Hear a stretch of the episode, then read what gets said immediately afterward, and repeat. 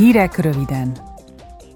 A Parlament Közlekedési és Idegenforgalmi Bizottságán belül folytatódik a közúti közlekedés biztonság javítását célzó jogszabálytervezetek vitája.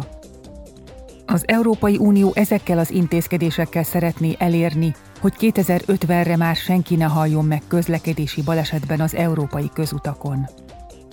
A találkozón a javaslatok általános vitája mellett mindenek előtt a határokon átnyúló jogérvényesítésről szóló irányelvjavaslatról lesz szó.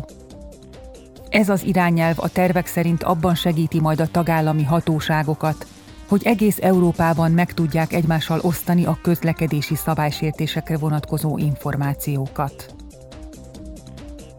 A Nemzetközi Kereskedelmi Bizottság tagjai az EU és Új-Zéland közötti szabadkereskedelmi megállapodás tartalmáról egyeztetnek. Holnap nyilvános meghallgatásra kerül sor a témában, hogy a képviselők megismerjék a szakértők és az érdekeltek véleményét. Tavaly Új-Zéland korábbi miniszterelnöke Jacinda Ardern és Ursula von der Leyen Európai Bizottsági elnök elviekben szentesítette a megállapodást, ám hatályba lépéséhez a parlament jóváhagyására is szükség van. Holnap lesz a mikro, kis és középvállalkozások napja.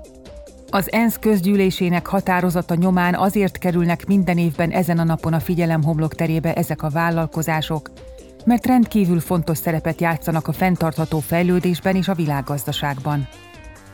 Az Európai Unión belül az összes vállalkozás mintegy 99%-a mikro, kis és középvállalkozás.